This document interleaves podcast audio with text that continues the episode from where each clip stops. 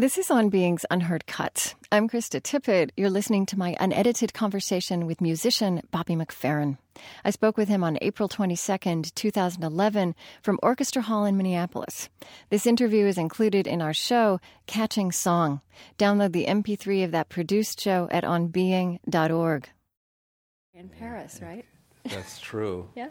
It's, it's, it's uh, yeah. And where are you living now? Philadelphia? Philadelphia. Do you like it?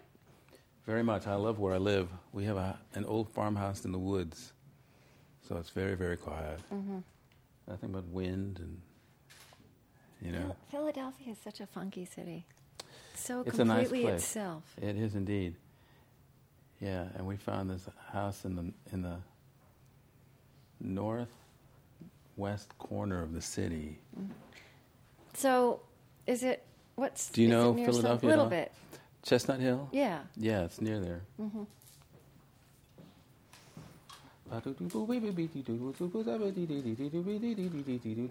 Thank you. Oh, we should probably move these out of the- Thank you. Can we go ahead and start? Do we have to wait for four fifteen? Then we can maybe finish a couple minutes early. Okay. Oh, Chris isn't here. We need Chris, don't we? Oh, you're there.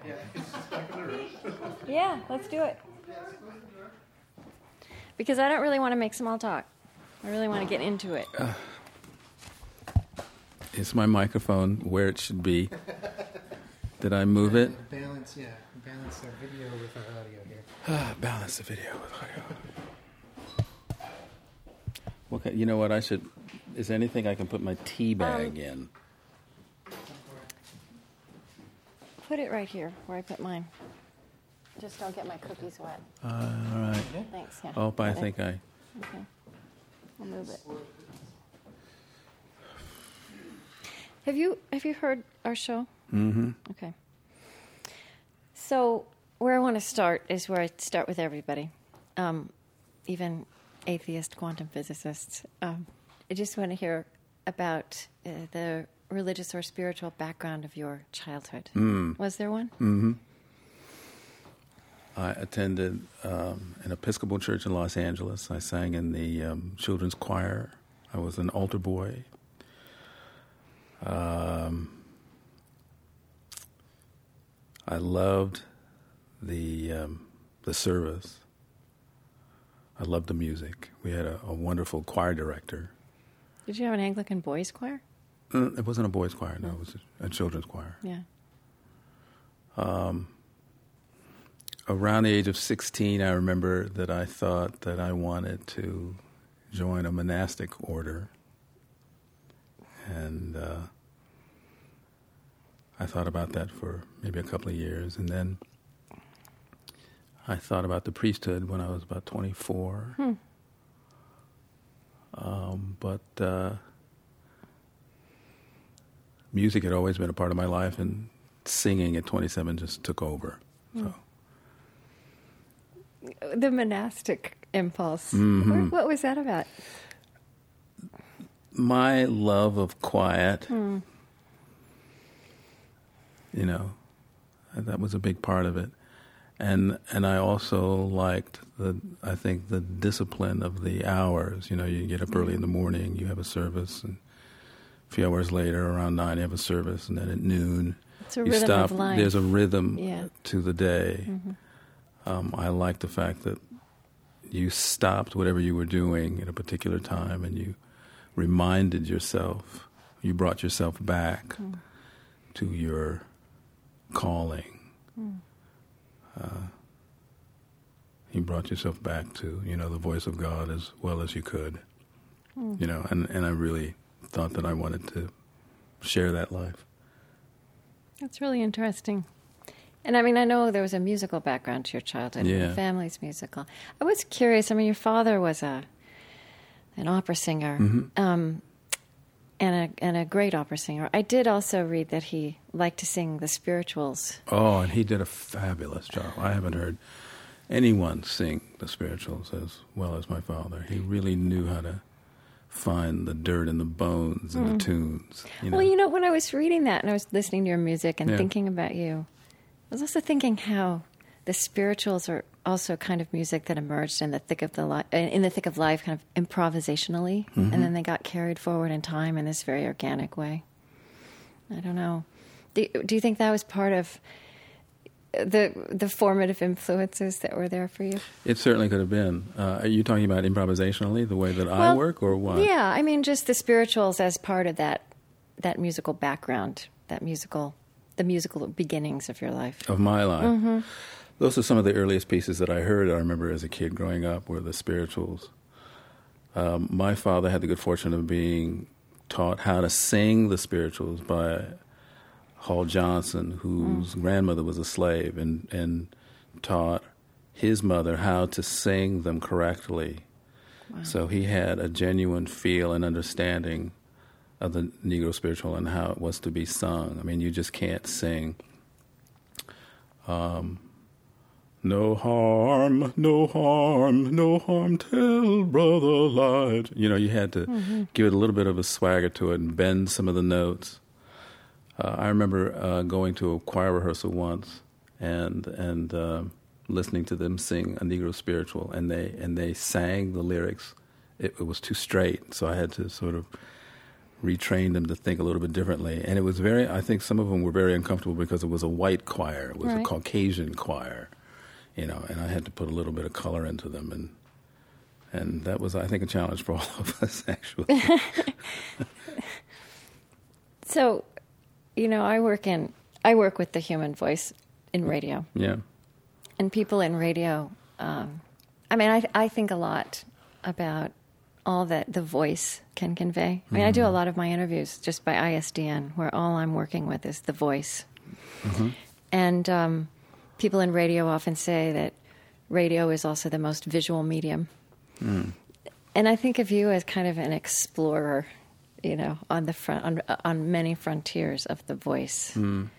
How do you think about what, yeah, what the human voice alone can convey? Is that something you ponder in that way? I do. I've thought about that many times. Um,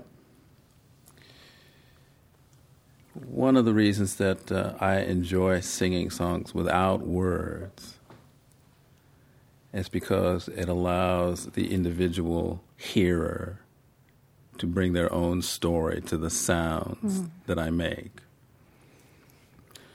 So instead of singing, now I love songs with words. There are some absolutely fabulous lyricists in the world, and I wish that I had the talent to to convey an emotion or a feeling to someone with the right nuance. You know, using uh, using words.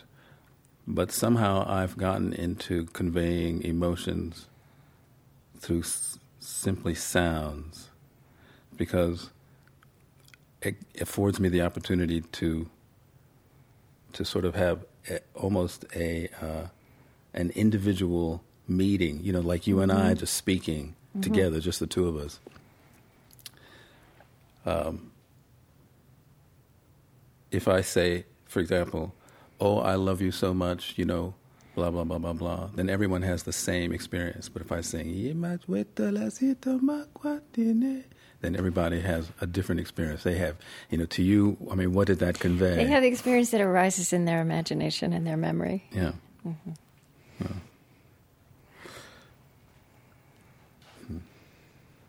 Yeah.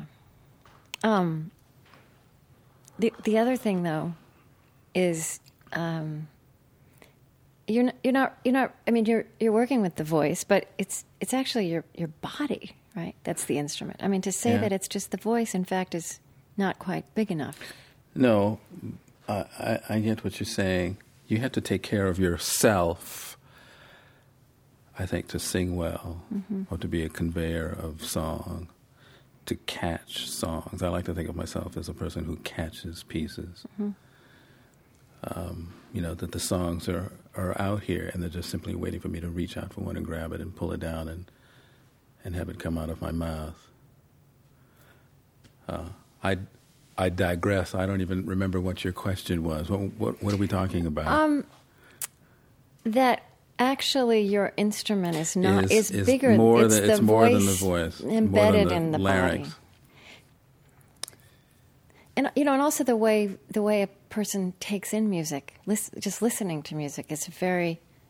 You don't just you don't. It just doesn't just come through your ears. Hmm. You hear, you feel it in your gut. You feel it in your nerve endings. Right? It's very, it's a very whole body experience. Although we don't always talk about it that way.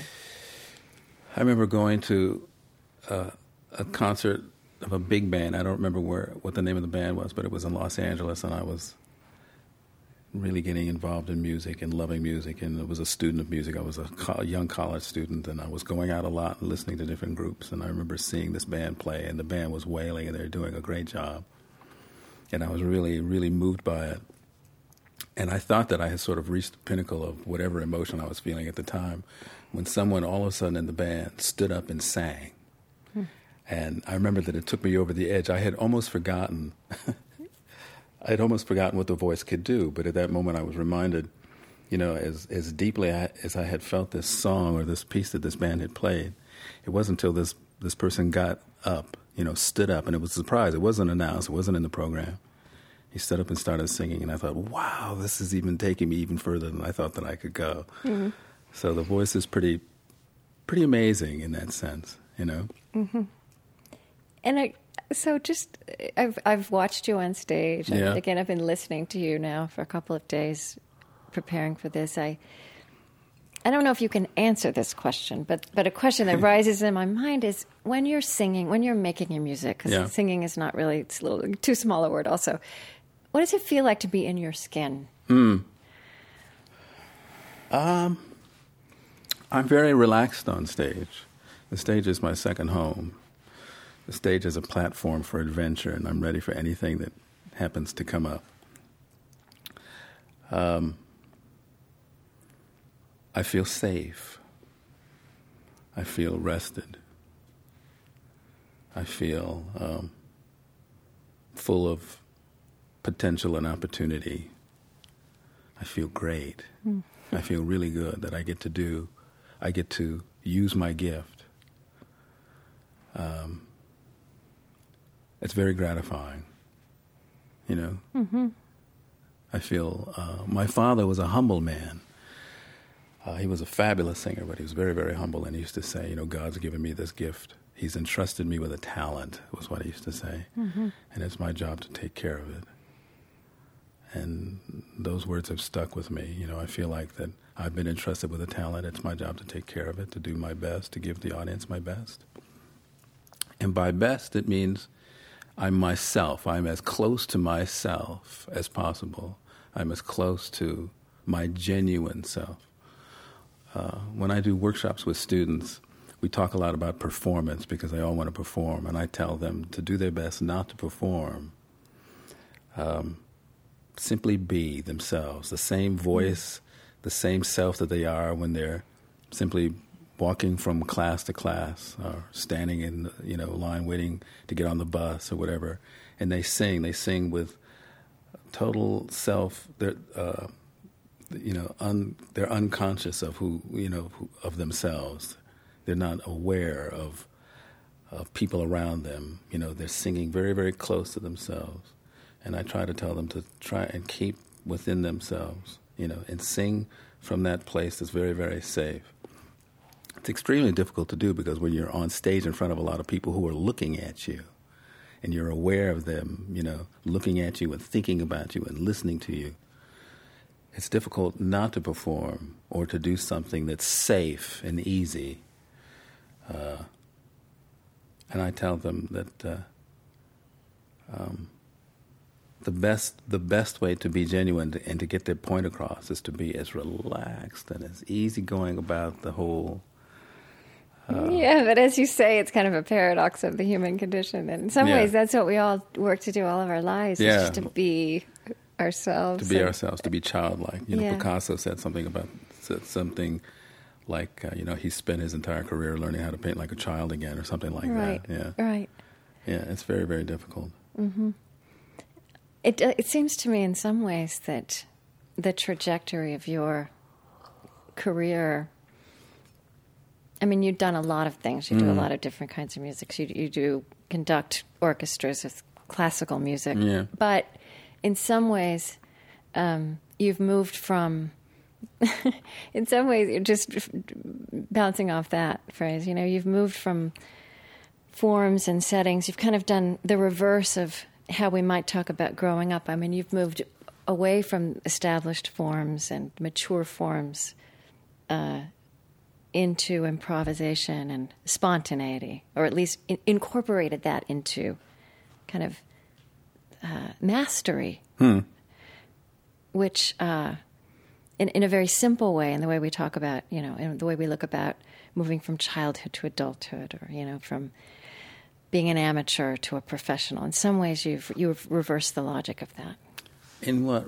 In, in what way do you I mean? mean, in a, if, if if if we look at those things simplistically, you know, you you um, you've moved more and more. You've integrated more and more the kind of spontaneity. I mean, going back to what Picasso said, that we know as children and that we lose, and that we lose as we're trained to be professionals. You know, not just as musicians. Um, this is why I love improvisation and why I think it's important to teach children how to improvise, children of all ages to improvise. right. Improvisation basically is simply motion. Um, it pre- it precedes musical knowledge or understanding about anything. It's simply the act, the, the the courageous act of opening up your mouth or putting your fingers on the keyboard or whatever, of opening opening your mouth and simply singing something and following it. Um, probably the best exercise I can think of is you know to tell my students to put on some kind of a timer, set it for ten minutes, open up their mouth and sing for ten minutes, which it's unbelievable how difficult that is to do for a lot of people. Right. because somewhere within the first two minutes of this exercise, they're going to start talking to themselves and telling themselves how stupid this is and how dumb it is, and and uh, they start thinking about how you know whether they're singing in tune or not, or or uh, or how crazy they might be sounding. And I'm glad that there's no one else around to listen to me sing because they think I was crazy and all that kind of stuff. And and I tell them to fight all the tendencies to stop because you're going to want to. Two minutes into it, three minutes into it, eight minutes into it, you're going to want to stop. Your entire being, your body is going to be screaming, "Stop! let me off of this!" You know. Right. And I say, no, continue to 10 minutes and do it. Do it every day for about three weeks and see what happens. It's simply motion, just the courage to keep moving, just to keep going, you know. Uh, what gets in the way is, you know, uh, am I qualified to do this? Do I know enough to do this? Do I sound well enough to do this or whatever? You know, there are all kinds of excuses for you not to, to do it. Improvisation, I think, is so essential to having a, a well rounded musical life if I was a a teacher, you know, the kind that sits in a room with a student and you know they're learning how to play piano for the first time. Before I even showed them a note on the staff, I would say, "Okay, let's just let's just improvise. Let's just sit down at the piano and just make up songs." Mm-hmm. And we do that for a week or two, and then I'd show the middle C on the staff. I say, "Okay, this is a middle C. We're going to improvise on this one note, just this, you know." And we'll just dee dee dee dee dee dee dee whatever they want to do, play that. And, then maybe after a couple of days of that, I'll introduce D. And we'll improvise on C and D and go back and forth, you know. We'll play around with that for a while. And I'll just gradually introduce different elements of music. But it all starts from improvisation. I want to ask you about one of the most overtly religious songs you've done, which was a song. The when you set um, Psalm twenty to music, and um, you dedicated it to your mother. I did? It's a beautiful piece of music. Thank I you. know. I know it, it means a lot. I, I know it is played often in religious settings, and um, and you played with the gender. You're right. Um, and I look and looked for uh, if you ever talked about that, but I, I'd love to hear the story of, of that song, of that setting. I have a group called Voicestra, uh, which is an, an improvisational group. And at one of the rehearsals we got in, we were rehearsing at a church. Okay. and we got to talking about the heavy patriarchal element of, you know, religion and all that stuff. And at the time, one of my musical exercises was to write a piece of music first thing in the morning. So I would get up, and before I would do anything else, I'd go into my studio and I'd write. And uh, I guess because of this conversation that we had had, you know, at that rehearsal, I thought, well, let me, you know, let, let me write something with, you know, with the feminine gender, and I and I wanted to because when we think about God's love, it should encompass, you know, the mother and father, you know, the feelings of a man, the feelings of a woman. They're different, you know. Mm-hmm. Um, and so this song just seemed to come out. It, you know, it was based on, you know, the church that I grew up. We they we had all kinds of chants. There were, you know, chants that were sung by the choir, and this kind of reminded me of an Episcopal chant. You know, Mm-hmm. in the Episcopal Yeah. hymn book.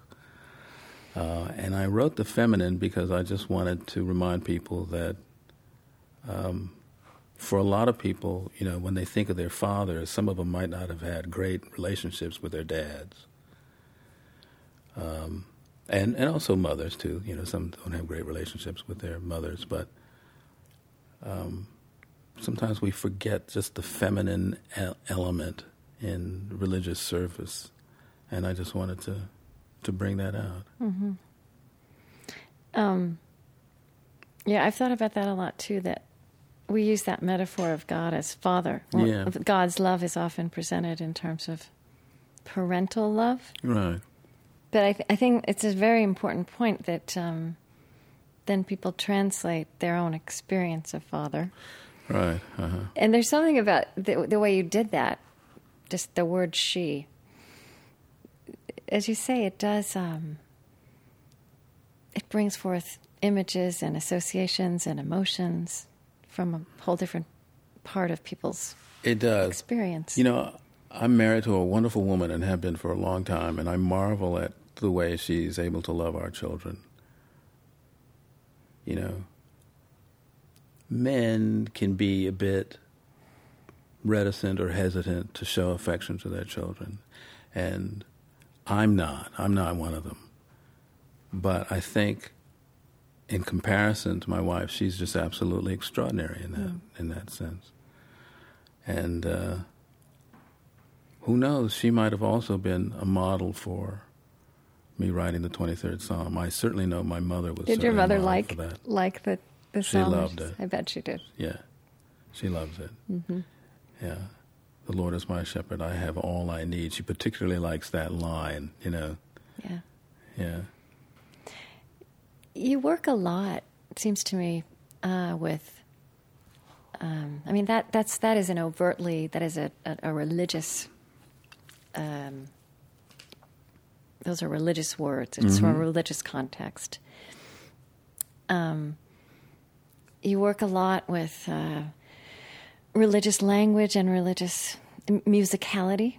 You know, I was I um, in. Uh, and you've done this. The, what did it start as an instant opera on the Tower of, Bob, of Babel, Tower of Babel. Yeah, or of Babel, right? Which became something called Bobble, right.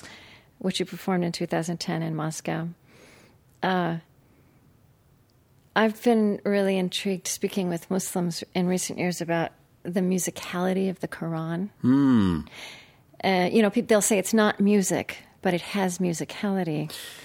I know exactly what you mean. You know what I mean? Yes, I and do I indeed. hear that coming out, and that, and you know, you've got Tibetan throat singing. I mean, other versions of that, of the musicality that's at the heart of these traditions. A Uh, couple of things. One, my favorite book in the Bible is the Psalms. I go through the Psalms every month. I read I read scripture constantly, but the Psalms is like the book that I go to most of the time because in it is conveyed every human emotion. And what that tells me is that God gets it. He gets us. He understands us perfectly because he in his book has included the emotional uh, roller coaster rides that all of us go through. He gets it all. He understands it all.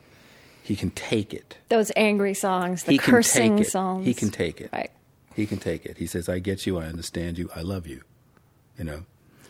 Um, I was in Italy once, sitting at a, a cafe, um, getting ready to get on my bus to catch my plane. And all of a sudden, out of the lobby, I heard one of the most incredible voices I think I'd ever heard from this man singing the top of his lungs, the most beautiful song. And uh, he was a musician. He had been there the night before with a band. I can't remember the band that he was with.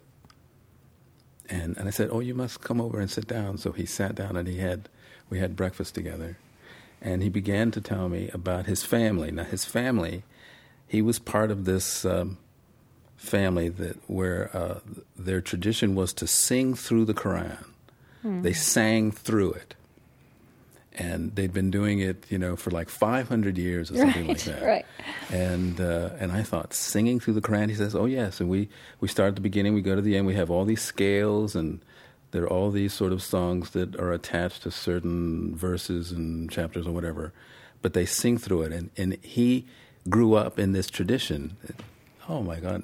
I thought, wow, what would that be like to just to sing through all the psalms? And I've attempted You're to right. get to get through Well, them. of course, monks do that. Maybe they- that's something they you were do, attracted yeah, to. Right. Yeah. It could be. But I think that's really wonderful. I think that uh, there, there's a lot of music in Scripture. A lot of music. Mm-hmm. I read somewhere that you you said that when you were thinking about the Tower of Babel that you you can't you can't believe everything you read.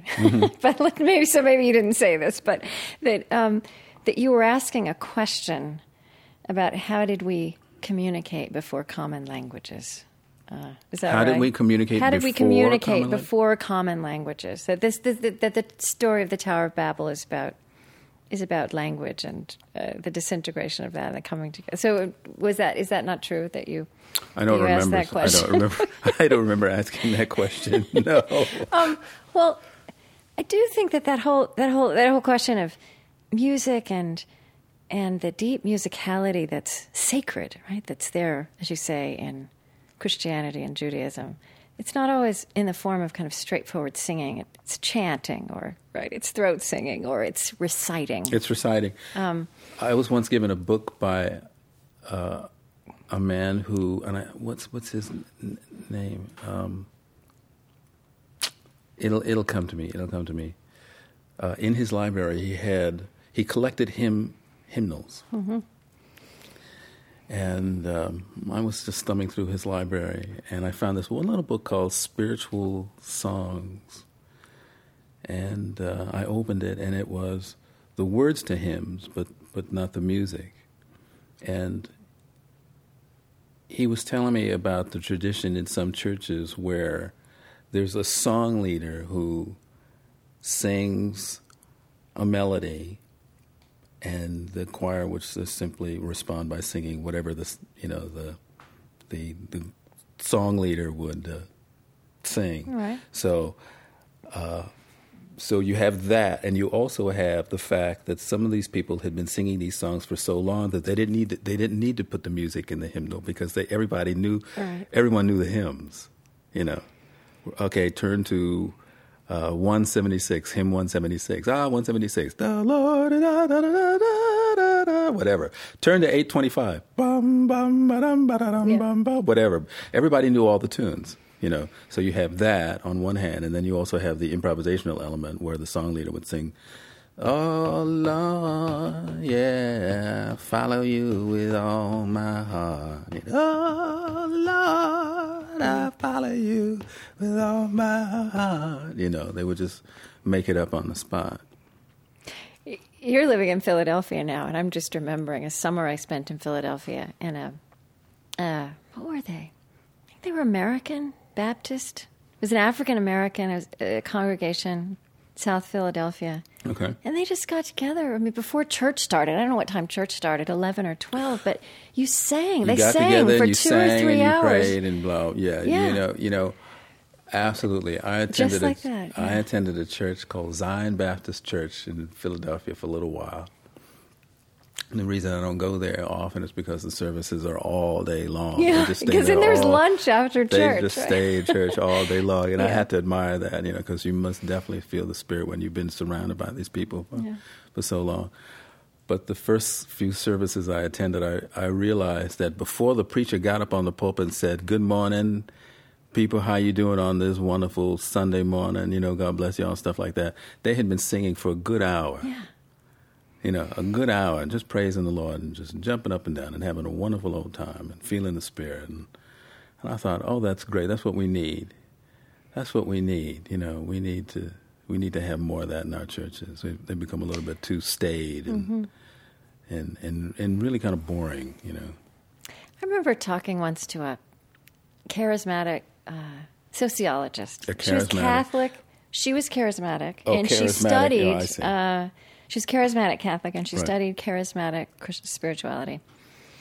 And one of the things she was saying about why Pentecostal Christianity is growing so quickly, which it is all over the world, Mm-hmm. is because it brings back in this whole body cathartic Mm. uh, part of religious experience, which through most of human history has been at the heart of it. And I was actually thinking about this when I was listening to to Bobble, because you heard that. You heard um, you heard that that this human um, attempt to reach out to, grasp, immerse oneself in what is sacred, right? to touch that, to evoke that. And music It's- is such an important yeah. way of getting there. To me, that's why the, Just- the, yeah. the Psalms, I think, is it's not an accident that it's in the very center of the Bible. If you just open it up and you and you come to the song book, Yeah. you know, I've been doing this for a long, long time, singing in front of people and having a great, great time. And you know, it's one thing when someone says, "Oh man, how did you do that? You know, how did you sing two notes at once?" and how did you do, you know, technically blah blah blah blah blah. But I remember so well, you know, I, I'm reminded why I do what I do. And this is why I do what I do. Uh, at the end of concerts, instead of doing an encore, I've sort of turned it up. Uh, I've decided to do um, question and answers, you know. So we turn on the house lights, and I get a chance to see my audience really for the first time. And, you know, let's just hang out. What do you want to talk about? What do you want to ask me? You know, that's, so I get all kinds of questions. And I remember this wonderful woman standing up one day and she said, I feel so good. She said, You made me feel so good. You know, and I, I don't really know what to say other than that. And to me, that's what it's all about. That's that's the whole bottom line. That's why I'm a musician. You know. And you know, and this is connected to what we're talking about. I think um, there are all these these uh, videos on YouTube of you teaching the pentatonic scale to Pentatonic crowd full of people yeah. at World Science Festival. But it's so when you perform and when you do something like that, you get people singing together. And there's there's something completely elemental and life giving about that, right? I mean, we don't do that in this culture very often. When you have the experience, you wonder why don't we do Why that? right? don't we? Why don't we sing more often Yeah. when we want to? You know, I've always believed that, that audiences they they want to sing, they want to do it. You know, people ask like you, why? How how do you get people to sing? And I think it's just because they're, they're ready to. They're Mm-hmm. ready to. And by now, coming to my concerts, they know they're going to get the opportunity Yeah. to sing Yeah. because I want them to. To me, the audience is is what it's all about. You know, and getting an audience to sing is, for me, the high points of my evenings is hearing 3,000 voices, you know, singing with me. Mm-hmm. You know, we're making music together. That's what it's all about. Mm-hmm. You know, in the beginning, yeah, of course, it was all about me and this is what I can do and stuff like that. But, you know, it's, I guess as you mellow with age or mature with age or whatever, you know, you recognize that your audience is what it's about. You know, it's all about getting them to rem- remember who they are and what they can do. I mean, who hasn't had this fantasy? You go, you go to a concert, you're listening to this great band, you've got a wonderful voice, You know, you you hear the background singer singing, and they're leaving out that one note that you love, and so you sing that third part. You know, mm-hmm. you're sitting in your seat, but you're still singing their part, and you wish you were up on stage with them. Or who hasn't had the fantasy of, you know, you're you're attending a a symphony orchestra. It's eight o'clock. It's eight fifteen. It's eight thirty. The conductor hasn't showed up. You know, the the orchestra personnel walks out on uh, personnel director walks out on stage and says, you know, the conductor can't make it. Is there anyone in the audience who knows tonight's program when they lead the orchestra, you know, through Beethoven's Seventh Symphony? Who hasn't had that fantasy that right. all of a sudden you, you've been given the opportunity to direct this great, you know, choir or orchestra or sing background vocals with a really great band? Everyone has had that fantasy, you know, so they want to do it. They're ready to go, mm-hmm. you know. This is the karaoke, impulse behind karaoke. Um, yeah. What is it? If I ask you, you know, if you think about what is what does that teach you? What do you take from that about like what what makes us human or the nature of God? Because there, there is something. If for some, it's rare, but it's also completely essential. When you experience, you, it's completely essential. The singing together. Singing together. It's essential for me because I grew up in a house full of singers. Mm-hmm. There was singing in my house going on all the time. It was very, very natural. Uh, my parents, both my parents were voice teachers, so there were students traipsing in and out of the house all day long. Um, when my father made his debut at the Met in 1955, the entire sort of uh, African American classical community would come by the house to congratulate my dad, you know. And there would always be singers in the house having sort of like singing parties. Mm-hmm. My mother was the soprano soloist at, at, the church that I grew up in. Um, so there was singing, singing, singing going on all the time. To me, it was it's very, very natural for me to break out into song because I do it all the time. Mm-hmm. Um, that's just the way I grew up, and so it's always. It's I'm a bit stymied by uh, sort of the lack of of or the lack of desire from an from an audience. Well, no, that's not what I want to say. That's not what I want to say. What I want to say is I don't understand how a performer, and I don't like that, I, I use that word sparingly because okay. I don't like to think of myself as one, but isn't it about getting the audience? Isn't it about the audience more than themselves? Isn't that what it's about, you know? I've been trying to think of ways to get an audience to sing even more than I've allowed them to in the past. You know, how can I really make them the band you know, because I think it's so important. What this woman said the other day, and she says, I really feel great now. You know, this is what I want everyone to experience when, at the end of my concert is everyone has, has this sense of rejoicing or joy. Yeah. You know, because I want everyone to feel joy at the end of a concert. Not, I don't want them to be blown away mm-hmm. by what I do. I want them to have this sense of real, real joy from the depths of their being. That's what it's all about. Because I think when you take them to that place, then you introduce, you open up a place where grace can come in, you know. Uh, can you explain why why music does that? Why singing? Oh gosh, isn't place? it a wonderful thing? It is a wonderful thing. Um, what music can do. There have been nights when I've walked on stage and I have felt absolutely awful just terrible, you know, physically, you know, ill, raging headache or or something, you know. And at the end of a concert, you know, I'm 70% healed. You know, the headache is, right. is like gone away. Or there have been nights when I've emotionally been just maybe a little bit off. Maybe I've had an argument with someone or, or misunderstanding with one of my children or something like that, you know. And I walk on stage and I'm just like, mm, mm-hmm. okay, uh, blah, blah, blah, you know, fists clenched and just sort of, you know, just hot, you know. And within a minute, you know, I'm open, I'm happy, uh, I'm, I've cooled off. I, I think the best way to sort of deal with uh, temptation is to actually sing you know. Really? Yeah. yeah, if you're if you're like tempted to say the wrong thing or huh. Or whatever, you know, to open up your mouth and start singing is a great way to deflect negative emotions. I think uh-huh. it's a uh-huh. really good way to feed yourself some positive singing as an ethical discipline. there you go, and why not? Yeah. So, in in a lot of meditative traditions, um, th- there's this core insight that the breath unites mind and body and spirit. And you work, I mean, and, and voice, singing is also a lot about breath, right? Yeah. Especially the way you do it. Um, I was, I was just kind of mulling over that again. It's not so. So what it, where this took me when I was thinking about you is, uh, it also seems like the voice, which makes sense because it's an extension of breath in many ways.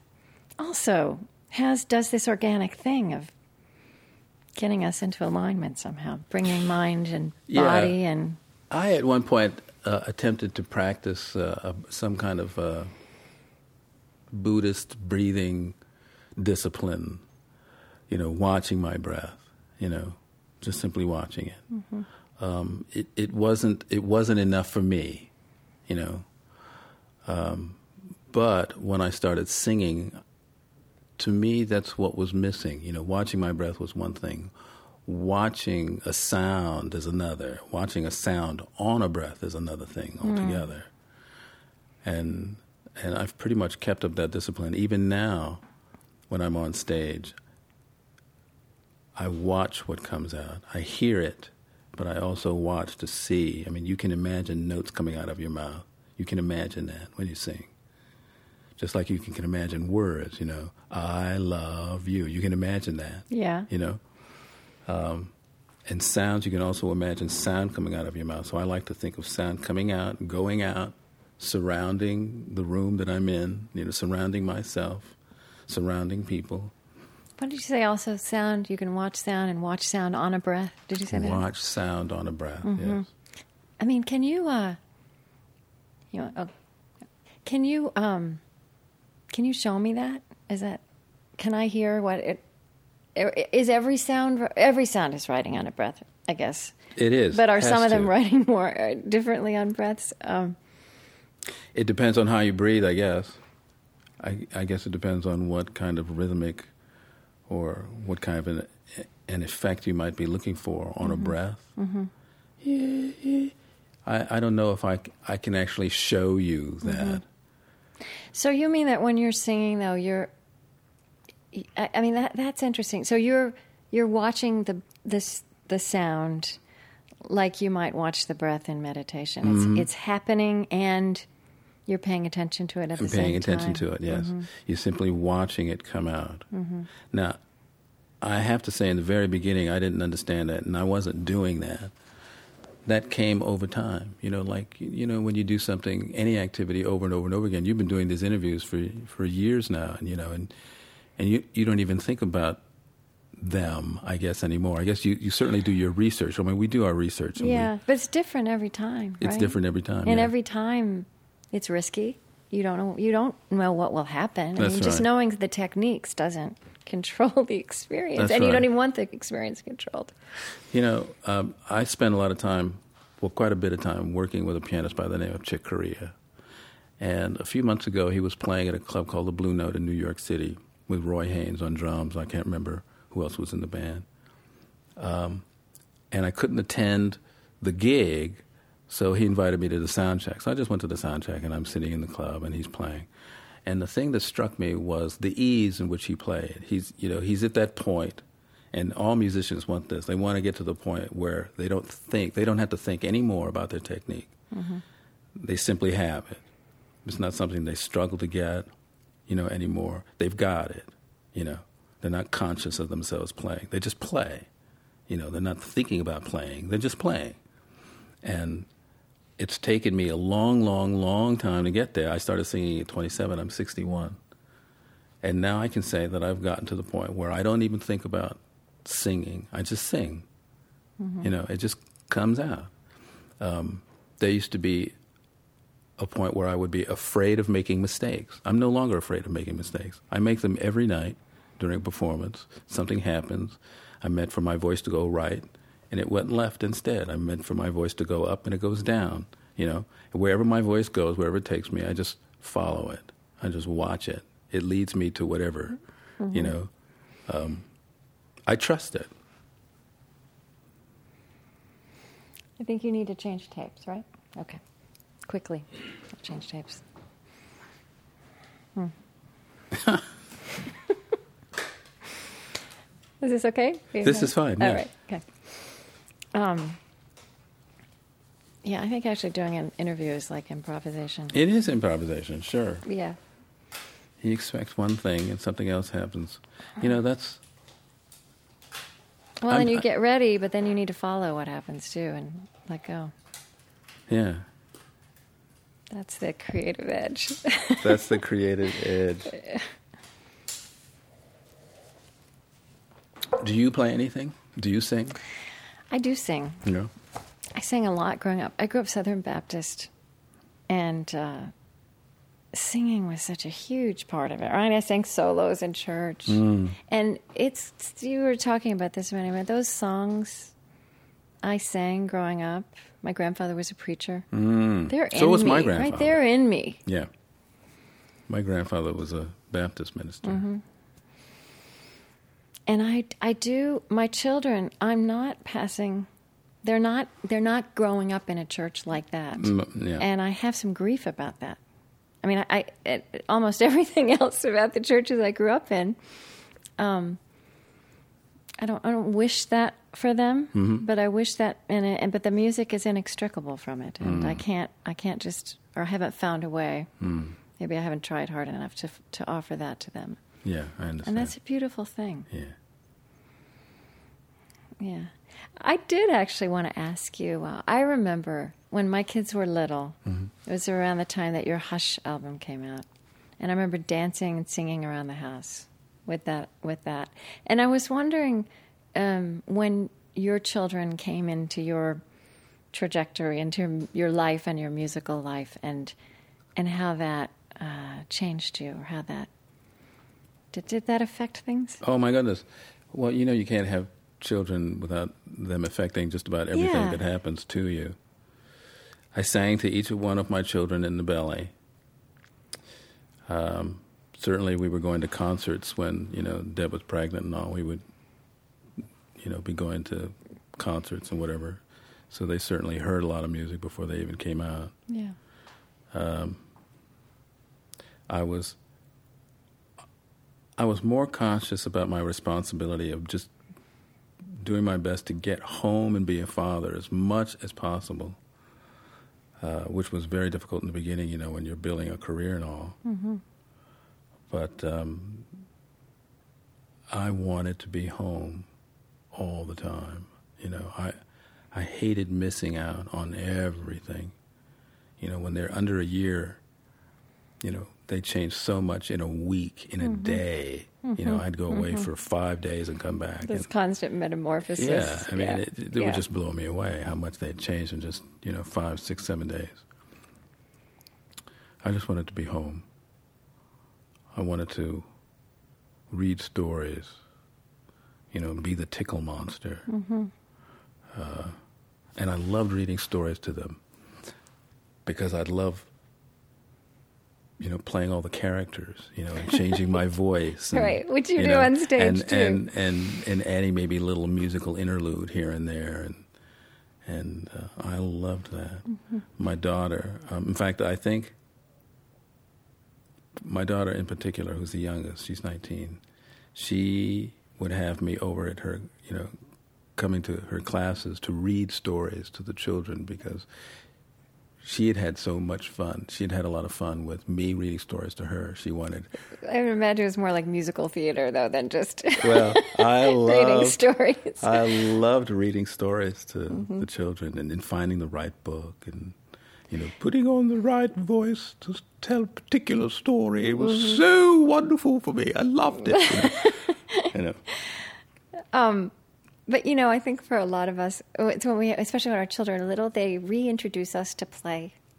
Oh, well, There's yes, so much play. Your music is so playful, so much of it, and you. That was probably true of you before your children. Yeah, I was going to say my wife, if she was here, she would probably say, "Oh, he was always He was- good. he's he's always playful and you know goofing off." And- Yeah, but I, I, I wonder if you if you also. I guess I have the experience that you.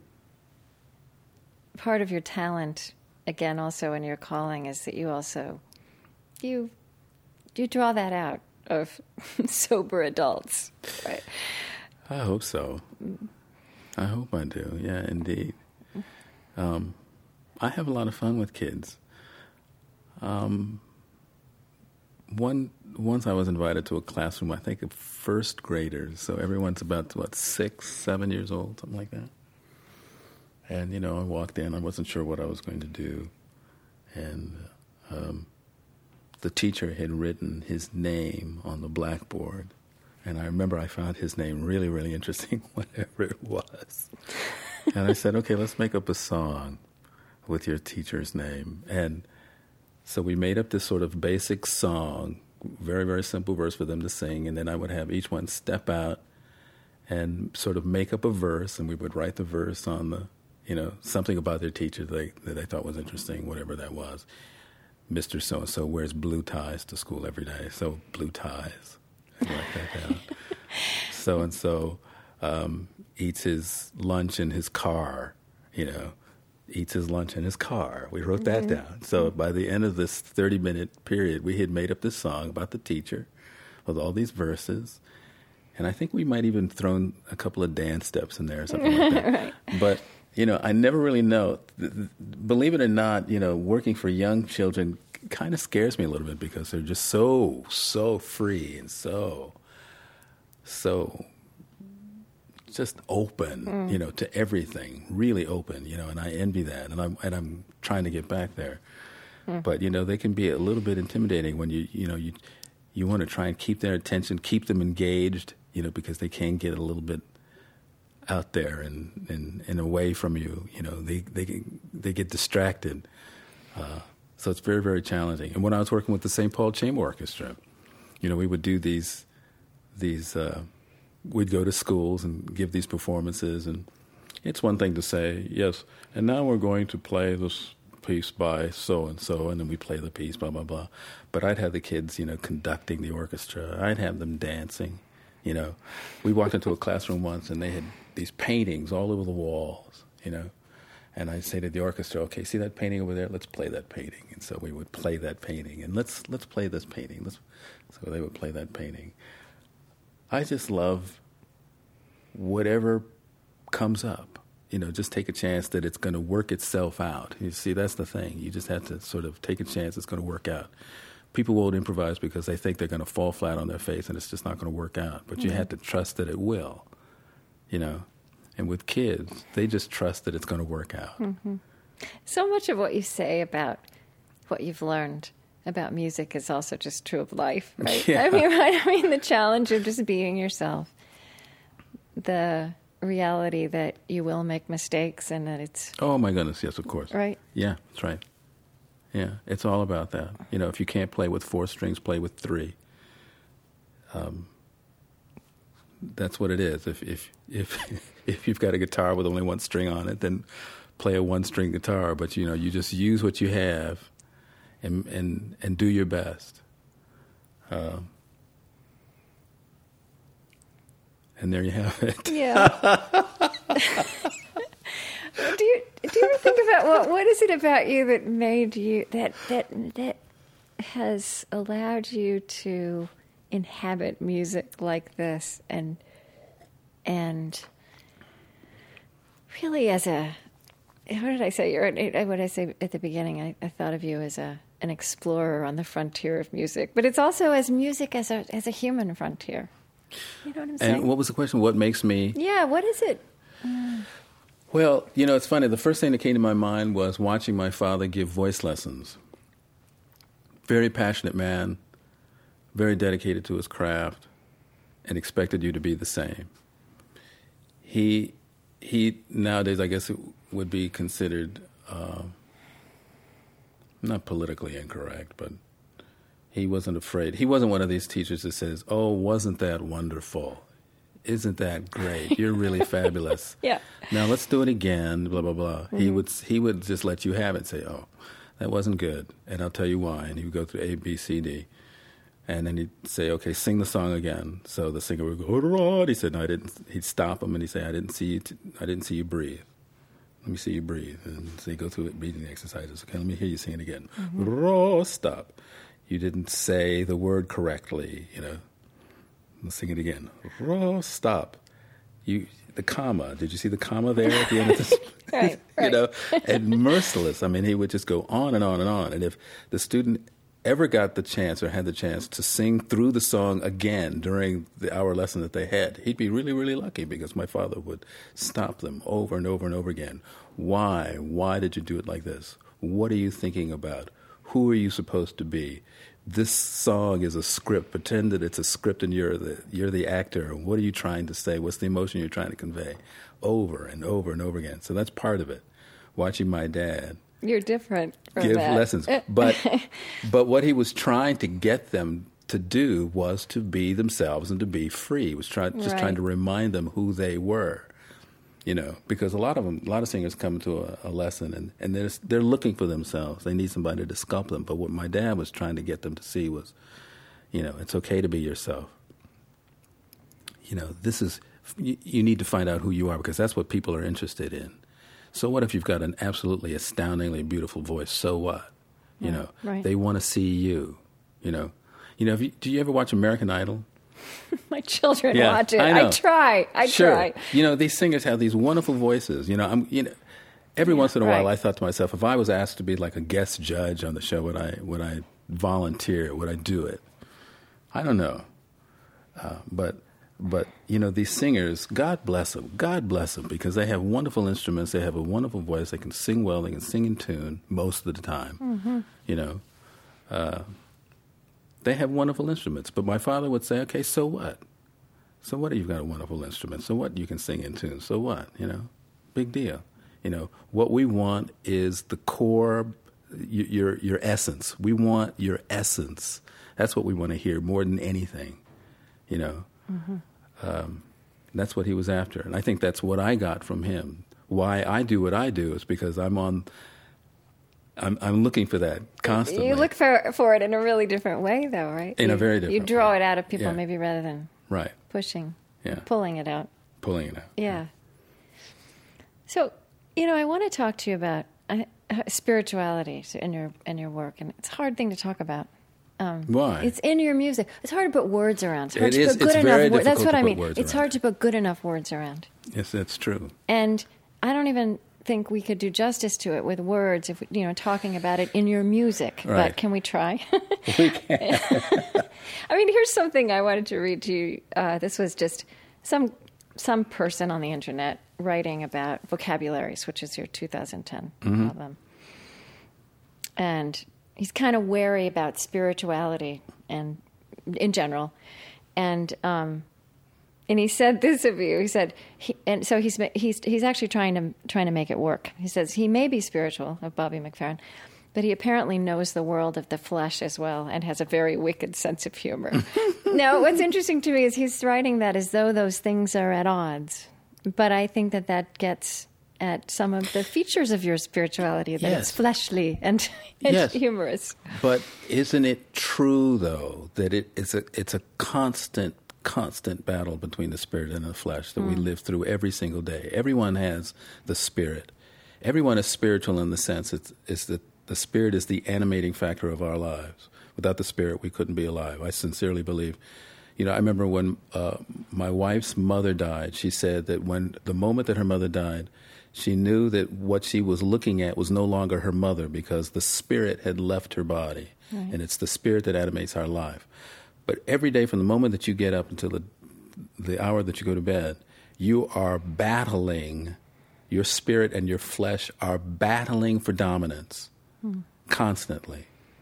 You know, you know that the right thing to do is to not say what's on your mind, even though it might be true and even though it might be necessary, but it's not kind. But you want to say it anyway. You're battling with the flesh and the spirit. The flesh says, just get it off your chest. And the spirit says, no, wait. You know, think. You know, pause. Find the right word or the right time. Maybe now is not the time to do it. I mean, it's a constant war. So what this guy is saying is absolutely true, but it's true for everyone. Mm-hmm. You know, But the spirituality in your music is embodied, right? It's fleshly too. And that joy, that joy that we you talked about, that that that transformative thing that happens when you start singing is not just it's not just about the sound. It's it's something that's happening in your whole body and and music has that transformative effect, of effect on a listener as well. Yeah, well, you know, one of the things that I know in 90 minutes of performing on stage or being on stage is that uh, I'm in the battle with the flesh and I'm going to win. you know, at the end of, you know, for 90 minutes, I'm victorious. Right. You know, I'm going to win this battle mm-hmm. because that's what it's that's what it's all about. You know, singing to me is like singing through the spirit. Mm. You know, once I had I had an interesting experience once I was in Paris and I had four nights at this fabulous theater. And at the end of the first night, a woman came backstage and she introduced herself, so and so, and uh, said that she had spent a year studying with this uh, well known ethnomusicologist at the University of Southern California in Los Angeles. Uh, they had been studying African languages, particularly African languages that had been uh, extinct or near extinction. So, in other words, this person evidently came into some information or some documentation of of tribes that were on the edge of extinction that had their own, you know, social system and language system and whatever. Right. And uh, and so he came back to America and was teaching these languages to you know students at the university. And she she was one of his students. And she came backstage and said, she introduced who she was. And she says, I want to know how you know these languages that I have been studying for the last year because I heard you singing them. Now, I really? said, yeah, I said to her, well, pff, I hate to disappoint you, but I don't know what you're talking about. You know, I just open up my mouth and I sing whatever comes out, you know. You know, because to me, that is a language, and, the, and it sounds better than it just sounds a lot more interesting. Yeah. She says, "Well, you know, I heard, you know, I heard moments when you were singing these sounds, these languages, you know, that I had been working on. I want to know how you know them." And I said, "Well, I don't know them, and I, I hate to disappoint you, but what that got me thinking about was the fact that we are, we are embodied memories." Of our ancestors. I have my father and me. I have information in my head. I know my dad. I can tell you stories about my dad because he told me them or I watched them. And he, in turn, is a memory of his father, and so on and so on and so on. So I began to think, well, am I, you know, am I accessing a memory when I sing? And this is the only way I can access it by is through my voice. You know, is that is this the way I get to it? And I find that actually kind of interesting. That's really interesting. You know, it's like an ancestral memory. Like we all have it. You know, so how far back does it go? I mean, maybe it goes all the way back. You know. You think singing is older than language? That music is older than words? Um, I don't know for sure. And I, I, just don't want to open up my mouth to say anything because it sounds good, but I don't really know. mm-hmm. I don't know. But I, I guess I guess also what I'm getting at in that question, and obviously neither one of us can answer it, is whether music is an especially powerful way to access some of the, those memories. Do I think that? Oh, absolutely. Do I think that it, that music is a is a tool for more than entertainment? Definitely.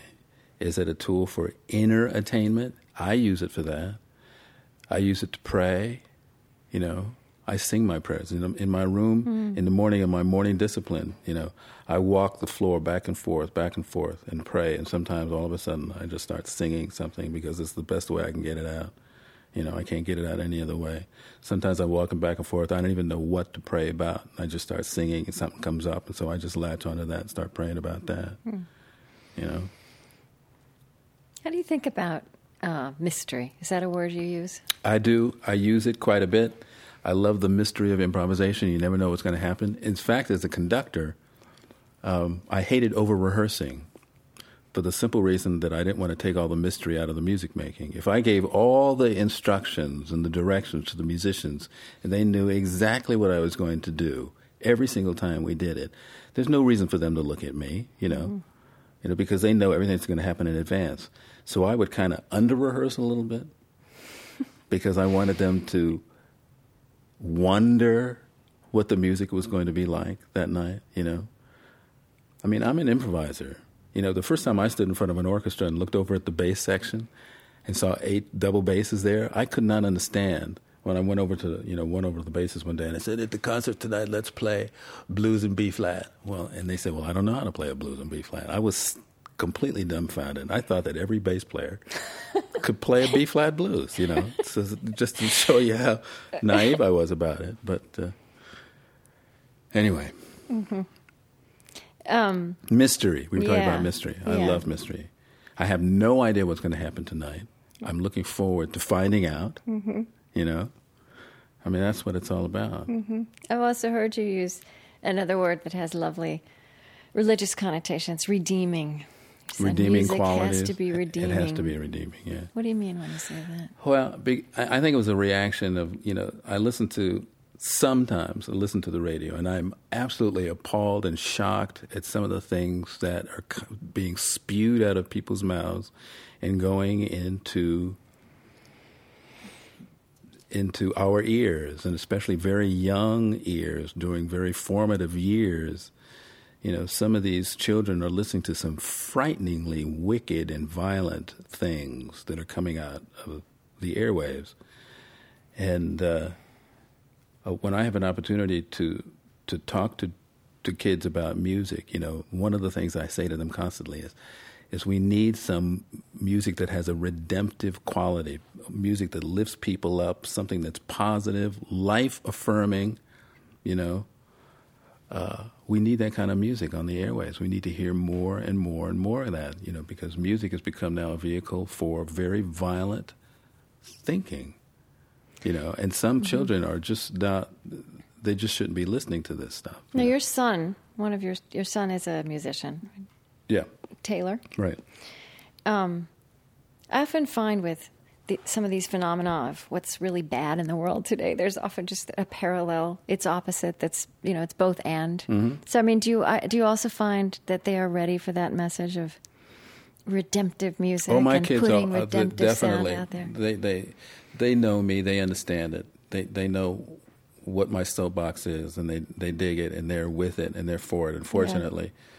You know, I can say for all three of my kids, they they they know music is a very powerful tool for transformative uh, for transforming people's lives. Yeah. You know, it is and the kids you talk to as well. Yeah. Do they also do they do they is this something they know? Do you feel? I don't know how m- much they know, mm-hmm. but you know, if they don't, I'm here to tell you that we need music that's uplifting and powerful. You know, mm-hmm. powerful in a in a positive sense. You know, mm-hmm. you know, because wicked wicked things are powerful too. You know, evil things are powerful. Right. Right. Yeah. Music is powerful enough to counter some of that, isn't it? Definitely. You can almost tell sort of the, the, the state of the times through the music that you hear. You know. You wouldn't you wouldn't have to watch the news anymore. Just sit down and listen to the radio, listen to mm. some of the music that's coming out of the airways, and you kind of, you could probably figure out what's going on in the world, mm. what's going right, what's going wrong. Wow. We have to finish, but I just want to ask you. Uh, gosh, I kind of feel like we've circled around some of this stuff about mystery and what is sacred and spiritual, and and as I, as I acknowledge, it's it's hard to to get at those things mm. with words, and mm-hmm. maybe circling around is the best you can do. But is there anything you'd want to say um, about any of that that feels really important to you? Well, you know, pe- people say, you know, say to me, you know, you're a pretty spiritual guy, right? Or you're a pretty religious guy. Well, you know, I'm a Christian. I grew up in the Christian church, and, and I read scripture every day. I study that book. I studied study the Bible probably more than any other book. I'm very, very curious about it. It's deep and it's mysterious, and it should be if it's God's book, you know. And if we understood everything about it, then it wouldn't be all that deep and it wouldn't be all that mysterious. so I, I read it constantly. Uh, I I wish people, you know, when people say who is God to you, I have to go to, you know, the chapter that says God is love. You know, that's the very very very first thing, and then I have to also go to the first words in the Lord's prayer, Our Father, Our Father. So we're all brothers and sisters. You know, there's lots of stuff that we're just not going to get about each other or understand about each other. Lots of disagreements we're going to have every single day. But civility must never leave the table. We need to be civil, we need to be kind. First Corinthians chapter 13 is the love chapter in the mm-hmm. Bible, you know, and it tells you what love is. And the first thing it says it's patient and it's kind, you know.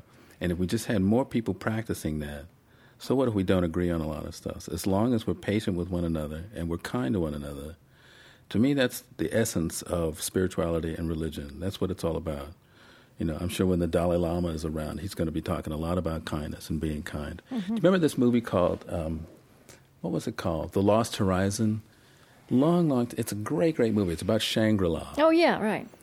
And, um, and uh, so this, this uh, diplomat, I guess, is kidnapped and brought to Shangri La, and he meets the, the old Lama, who's sort of the head of the, the clan, and, he, and it turns out he's like 200 and something years old you know, and the and the thing that comes out of his mouth is, you know, the thing that he's trying to teach people more than anything else is to be kind. Mm.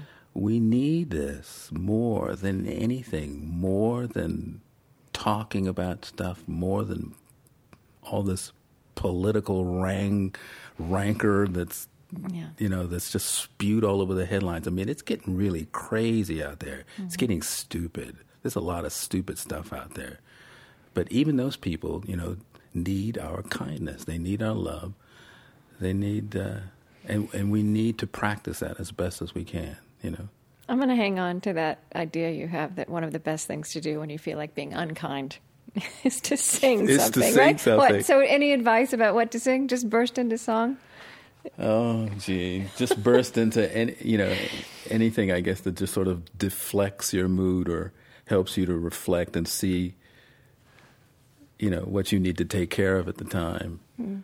You know, it's very difficult, isn't it? I mean, it's extraordinarily difficult. But if it if it wasn't, then it wouldn't be worth as much. I think. Mm. You know. Mm. Thank you. You're welcome. Thank you. We could, but we could go on though. I we know, could, we could I talk some more. Like what is could. it? Just an hour? it's just an hour, and I'm. But it, you know, can, I've had some interviews where the hour, the hour is like, oh, please, let's get this over with, please. You know, five, oh, five minutes. We've only been on for five minutes. Yeah, no, I know. I'd like to think of, if I'd like to watch what happened if we got to keep going for an hour, but maybe we'll get to do that some other yeah, time. Yeah. This is great, but also what's fabulous about modern technology is we'll get to weave your music into the oh, interview. cool. Yeah. So we'll have there will be many layers. Okie dokie. Yeah. All right. It was yeah, very it's nice. Great to meet you. Nice to meet yeah, you too. You. Yeah, you're very welcome.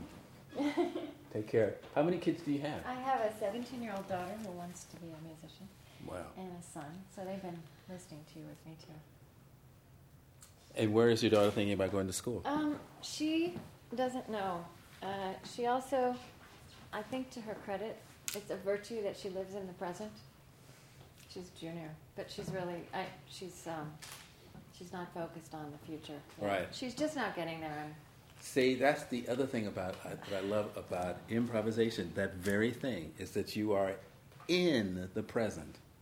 You are so into right, it. Right, right. So into the present. And she loves improvisation in theater as well. Yeah. Mm-hmm cool. Yeah. All right. Sure, that's, that's what makes it a spiritual discipline. Yeah. Yeah. See ya. Okay. All right. Thank you. Thank you so much. We'll let you know what's happening with this and send it to you and all that. See ya. Uh, all right. You know where you're going. I do. You work here.